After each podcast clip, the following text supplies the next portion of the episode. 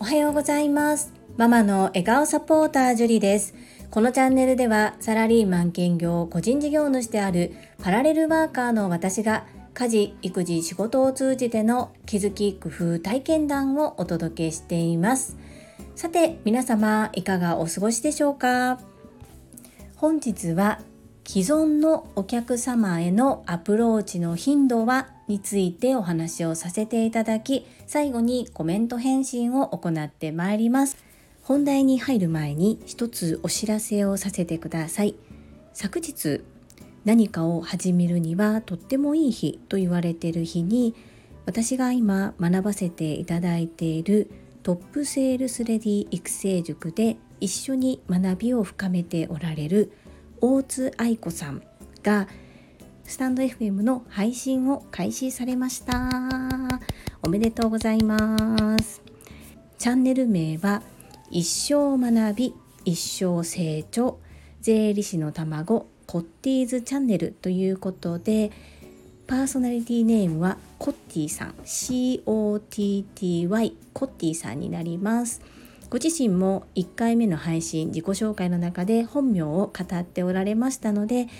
コッティさんだけだと一致しない方もいらっしゃるかなと思ってこちらの方でご紹介させていただきます。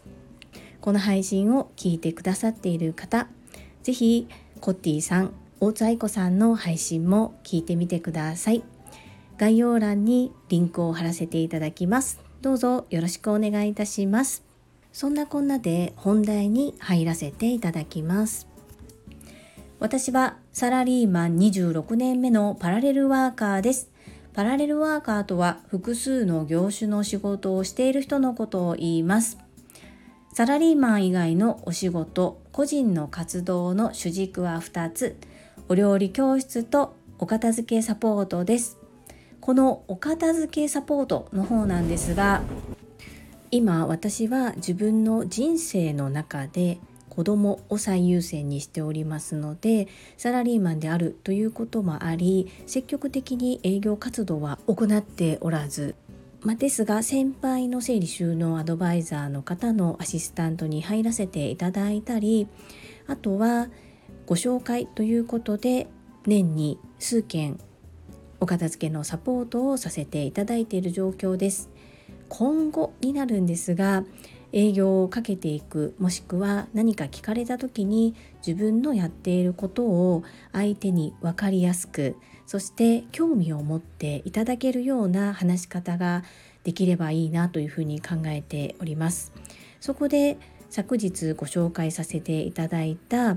振り子の法則そして欧州和法こちらを組み合わせてお片付けをすればどんなメリットがあってどんな素晴らしいことが起こるだからこそやった方がいいっていうことを相手に伝えられるような鉄板の文章を今考えようとしております。ところが今既存のお客様に対してどれぐらいの頻度でアプローチしたらいいのかなというのを迷っています。そんな時に先輩の整理収納アドバイザーの方から一度お伺いしたところに対し数ヶ月に一度その後いかがでしょうかということでがっつり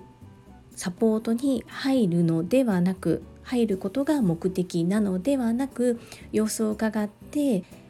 メールや LINE などのやり取りで少しお客様のサポートができる部分があればそこを無料でさせていただいて次につなげるっていうことをしていけばいいよっていうふうに教わりました。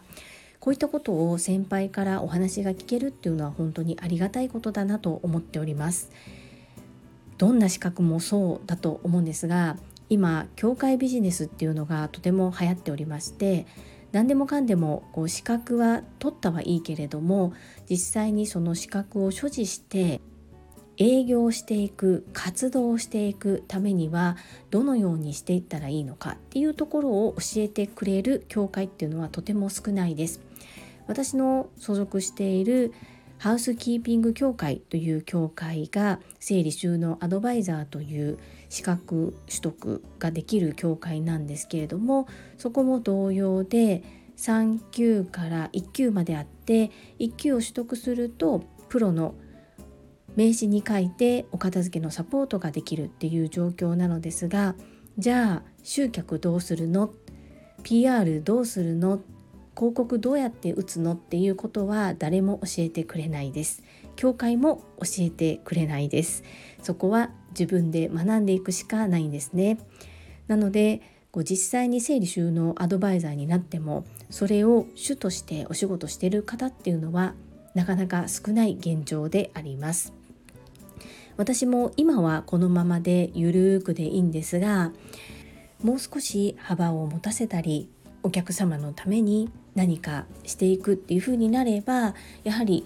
トークそして営業っていうのも磨いていかないといけないと思いますので今がちょうどシミュレーションできるチャンスかなと思っております。皆様お客様顧客がいる場合接触回数っていうのはどれぐらいの頻度で行っておられますでしょうか？私はちょうど1ヶ月前にお問い合わせをいただいてその回答のような事例を送らせていただいたお客様に昨晩メールをしてみました。1ヶ月ぐらい経つんですけれども果たしてお返事は来るでしょうか？また今年年内にお世話になったお客様にも近日中に連絡を取ってみようと思っています。皆様の参考になれば幸いです。それでは本日もいただいたコメントを読ませていただきます。第432回学び欧州和法を習得するためにはコメント返信にお寄せいただいたコメントです。福田秀夫さんからです。会員番号17福田秀夫です。世間の人が休んでいる週末に学ばれている TSL の方々は素晴らしいです。クッション言葉で受け止めて質問で投げ返す。これ人間関係を良好にするために絶対マスターした方がいいと思うんですよね。ぜひマスターしちゃってくださいね。アンニョン。福田秀夫さんコメントありがとうございます。私が今サラリーマンとしてお仕事させていただいている職場で配属先がスタッフ部門なんですけれどもスタッフ部門のお客様は従業員ということで従業員の方と電話でお話ししたり面と向かってお話しする際にも最近欧州和法を使うようにしています。そうすると少しずつですが相手の対応そして返答する時の態度言葉遣いなども変化してきているなというふうに感じています。私の場合は営業職ではないので対社外のお客様や初めての方に対して自分からアプローチしたり欧州和法を使って話すという機会があまりないのですがその部分は個人事業主としてお仕事をしているところで活かしていこうと思い今いろいろと言葉の引き出し自分の中の鉄板を作っているところです。はい。必ず身につけます。福田秀夫さんコメントありがとうございます。アンニョン。続きましてゆうこれたかさんからです。樹里さんへ皆様もおっしゃってますが白いブラウスがお似合いです。マイリトルラバーの白いカイトのよう。ゆうこれたかさんコメントありがとうございます。とねマイリトルラバーは私白いカイトよりもハローアゲーンの方が好きですね。そしてこの白いカイトが私がわからなかったら困るということで YouTube でリンクを送ってくださったんですけどその白いカイトの中でボーカルの方が着ていたお洋服は紫色のブラウスでした。めっちゃ笑いました。ゆうこれたかさんコメントありがとうございます。続きまして第431回。料理教室グルテンフリー米粉のバナナパウンドコメント返信にお寄せいただいたコメントです。インタビュアーうなみいくよ元局アナウンサーさんからです。樹里さん、振り返ってこれを聞いています。こんにちは。やっぱり子供にとって大人もそうですが、食べ物って大切なのかなと今更ながらに気にしているところです。息子さんに向ける愛がとても素敵です。うちの長男もサッカー途中でもしかしてやめたかったかもしれないのですが多分自分で選んだ道だからと思って最後まで頑張って続けていました。親のプレッシャーや圧があったのではと振り返ってみたりして子供が元気に過ごせることが親の楽しみですよね。間違いにゃい。うなみいくよさんコメントありがとうございます。そうここの見極め難しいですよね。ちょっと甘えているだけなのか本当にもう合わなくて辛いのかどうかっていうところですね。私は長男のことを、まあ、12年間ずっと見てきていていろんな習い事をしたんですけれども意外と途中で投げ出してもうやめるって言ったこと一度もない子なんです。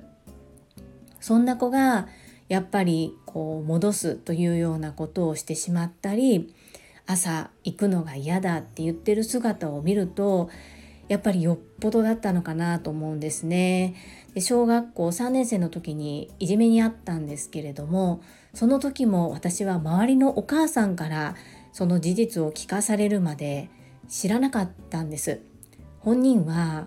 こう学童保育に行くのがちょっと最近嫌なんだみたいなことを言っていたんですが結果的にそれは学校でのいじめの加害者のメンバーがそのままスライドで学童保育に来ていたので学童保育が楽しくなかったんですね。なのでもう学童保育もすぐやめさせました。で今回もそのクラブに関しての私の直感っていうのは根拠のない自信になってしまうのかもしれないんですがもう私2回目に入ってしまった時にすぐにやめさせようと心で決めていましたやはり本人の意思確認をしても親に悪いなって思うところがあって言えてないっていうところもありましたのでそれは横に置いといて自分の気持ちがどうなのかっていうところを掘り下げて掘り下げて話を聞いてみました。きっとこの選択が良かったと思える日が来ると思っています。うなみきよさんコメントありがとうございます。続きまして第433回学び伝説のホストから学ぶコミュニケーション術コメント返信にお寄せいただいたコメントです。泉さんからです。樹里さんおはようございます。井上先生の講義面白かったですね。ホストクラブで女性が不快から快になる様がザ・振り子の法則というストーリーがわかりやすかったです。感情を揺さぶる。これは常に自分に置き換えて意識していきます。服装皆さんの気遣いが素晴らしいと思いました。樹里さんのお色直しも気づいてましたがまさか3回もだったとは。でも樹里さんも実は下はスウェットでしょ？笑い。泉さんコメントありがとうございます。はい。井上圭一先生の講座は本当にストーリーが分かりやすくてそして楽しかったですよね。お色直し 気づかれてたんですね。はい。実は下はスウェットではなかったですよ。見えないところも綺麗にするとね数が入りそうなので1回目も2回目も3回目も下のパンツは同じです。同じですがスウェットではなくってスーツっぽいパンツでした。泉さん、コメントありがとうございます。続きまして、英語学習者と世界をつなぐキューピット英会話講師、高橋明さんからです。樹里さん、こんにちは。ご丁寧にご質問に回答くださりありがとうございます。Facebook グループなどで管理されていく形なのかなと推測しながら聞かせていただきました。素朴な疑問だったのでこれ以上樹里さんのお手を煩わらしたくないですし十分に情報をいただいたのでありがとうございます。とてもしっかりされている講座のように思いました。さて樹里さんのコメントを拝聴していて最近気になったのですが中学校の部活で道具に高額投資をしなくてはいけないというのが私はあまり理解できないなと思いました。学校の義務教育の部活ですよね。そこも部活やめるやめない問題を大きくする要因のように思いました。高橋明さんコメントありがとうございます。はいこのサブスクの講座はとてもよくできているなというふうに思っていますし受講している私としては不満足不快なところは全然ないです。そしてそうなんですよね。私も初めて知ったんですがもうはっきりここで金額を申し上げますと流星の場合は野球部に入ったんですけれどもバットとグローブを除いたユニフォーム類一式で全部で15万円ぐらいかかってます。それは練習用のユニフォームそして試合用のユニフォームで学校指定のまあみんなで同じカバンだったりでスパイクも練習用と試合用で違いますし割と初期投資クラブにもよるのかもしれないですが初期投資としては結構大きかったですね。ただまあクラブ顧問の先生とも話をしてこれで基本3年間行くっていう感じでしたので、まあ、3年間のかかる費用としてはまあ仕方がないのかなというかまあねそのクラブに入ってやっていくには必要揃えなければならない最低限の揃えたっていう感じですね。プラスアルファうちの場合はバットは買いませんでしたがグローブそしてグローブのためのメンテナンスの用品いろいろとまあ諸経費かかります。簡単にやめることを推奨はしてませんし先ほど宇波育代さんのコメント返信でもお話しさせていただいたんですが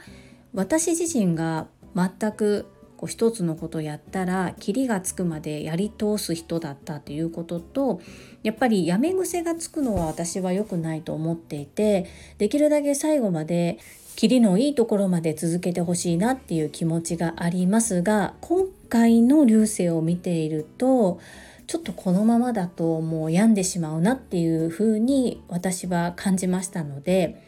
やめさせどちらかというとやめさせたという感じですけどもこれで良かったというふうに思っています。で結果的にやめさせた風になってるんですけど本人もとてもすっきりしている状態なので、まあ、本当にこれで良かったんだろうなというふうに感じております。ここなんとかならないかなっていうところですよね。うん、鋭いところというかこの高橋明さんのこの目線っていうのが本当に今後日本に必要な変革しなければならない場所っていうふうに私も感じました。いつもグローバルな視点で物事を捉えていただいて私はとても勉強になりますしそうそうそうって思うところがたくさんあります。高橋明さんコメントありがとうございます。続きまして福田秀夫さんからです。会員番号17福田秀夫です。いやー、女性陣は細かいところを見てますね。樹里さんの衣装チェンジの回数など男性は見逃しがちです。だからこそここを見逃さない感性を持っていると人モテするんでしょうね。ちなみにその人のセンスを褒めると良いと聞きました。×白のブラウス素敵ですね。丸白のブラウス樹里さんのイメージにぴったりですね。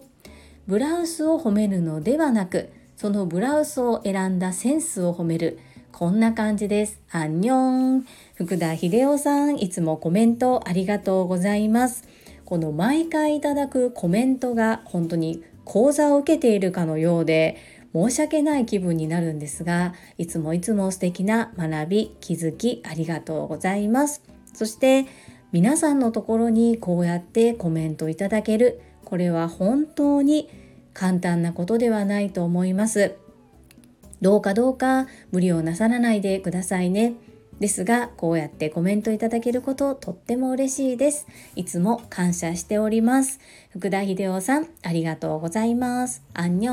ン。続きまして、マインド TU さんからです。樹里さん、こんにちは。絶好調男、マインド TU です。クラッカー。女性に対するコミュニケーション細かい変化に気づくことなどなかなか鈍感な私ではあります。最近は店舗の女性スタッフの服装髪型変化に対してすぐに伝え褒めることにチャレンジしていますがミスってしまうこともちらほら。例えば髪型変えたんだねなど変化を伝えても3日前から変えてますなど言われてしまいます。何事もチャレンジ行動することが大切なのでこれからもトライアンドエラーを繰り返しエラーの数を少なくしていきます。向き不向きよりも前向きに頑張ります。マインド TU さんコメントありがとうございます。男性から女性へ話しかけるコミュニケーションって難しいですよね。時代が時代ということもあってこう割とね気をつけなければならないなっていう部分ありますゆうこれたかさんが前に女性に対しては容姿に関わる部分は僕は突っ込まないっていうようなことを言われてましたねまあ、もうそう決めてしまってそこの部分は会話に入れないっていうのも一つの選択なのかなというふうに思ったりします。絶好調で何よりです。そしてマインド TU さんの配信どんどんどんどんパワーアップして講座を受講された結果を出されているなというふうに思います。さらに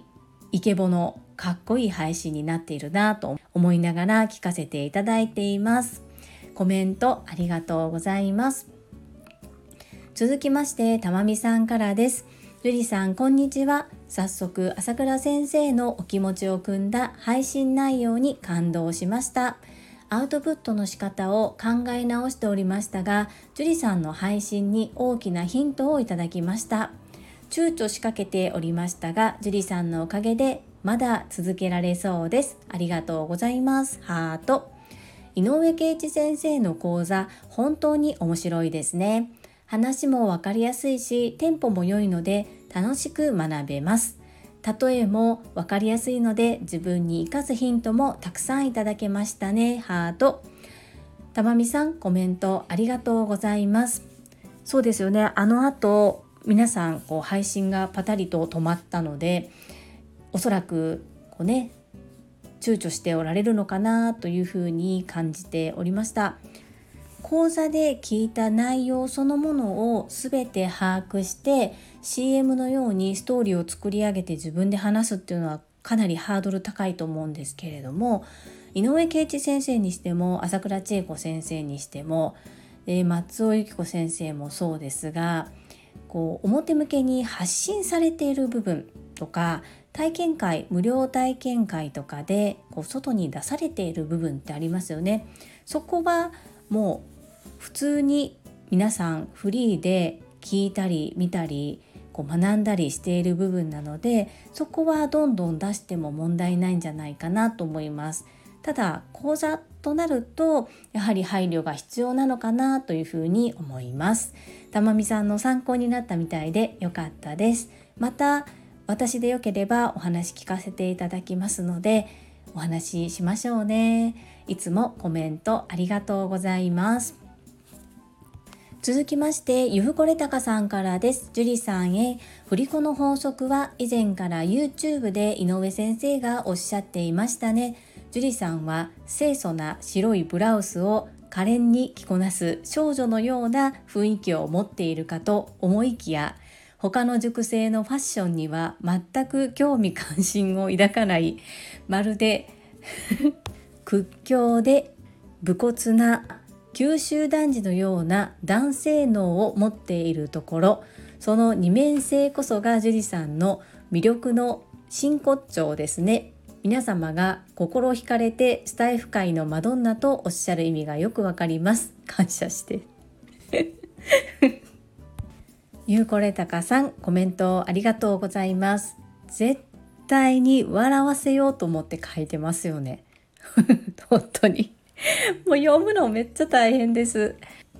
そしてこのスタイフ界のマドンナって本当にやめてください。ちっちゃなちっちゃなちっちゃな世界で少しだけ流し入れてるというね本当にお恥ずかしい限りです。私は他の皆さんのファッションにも興味あります。そして見てはいるんですけれどもそしてたまみさんが最初と途中で衣装が変わっていたことにも気づいてはいたんですが、まあ、確かに自分から皆さんを見る時はあ変わってるなとかそういう感じで見てるんですが自分がそんな見られる対象になってるって意識がないのでいや皆さんよく見てるなっていうふうに思ってしまいました。ね昨日もコメント返信させていただきましたが普段白いブラウスは着てないのでなんだか申し訳ないなという気持ちになっております。ゆうこれたかさんいつも楽しいコメントありがとうございます。続きまして石垣島のまみさんからです。樹里さんこんばんは。石まみです。わかります。樹里さんの3番目同感です。難しい言葉を使わず分かりやすい事例でご説明してくださるところ。腑に落ちたところは人を応援している人が最も応援されるのお話の時。自分のためにお店に来てとお客様にお願いするより先輩の応援のためにお店に来てとお願いするといい。確かにな印象が全然変わってくるなと思いました。誰かを応援している人ってかっこいいですよね。井上圭一先生が一夜限りのホストを再開してくださるんだったら行ってみたいなーなんて思ったりしてました。石垣島のまみさんコメントありがとうございます。この一夜限りの井上圭一先生のホストこれ面白いですね。どっかでそんなイベントをやってもらったら多分即満席になりそうな気がします。素敵な発想だなと思いながら読ませていただきましたありがとうございますそしてこの人を応援する方が最も応援される方っていうのは本当に井上圭一先生のお話を伺っていてもそのように感じることができましたよね。テンポよくあれだけ分かりやすくお話をされるって本当に素晴らしいなというふうに思いながら惚れ惚れとして話を聞いておりました。石まみさんコメントいつもいつも本当にありがとうございます。皆様本日もたくさんのいいねやコメントをいただきまして本当にありがとうございます。とっても励みになっておりますしとっても嬉しいです。今後ともどうぞよろしくお願いいたします。最後に一つお知らせをさせてください。タレントのエンタメ忍者みやゆうさんの公式 YouTube チャンネルにて私の主催するお料理教室ジェリービーンズキッチンのオンラインレッスンの模様が公開されております。動画は約10分程度で授業紹介自己紹介もご覧いただける内容となっております。概要欄にリンクを貼らせていただきますのでぜひご覧くださいませ。それではまた明日お会いしましょう。素敵な一日をお過ごしください。ママの笑顔サポータージュリでした。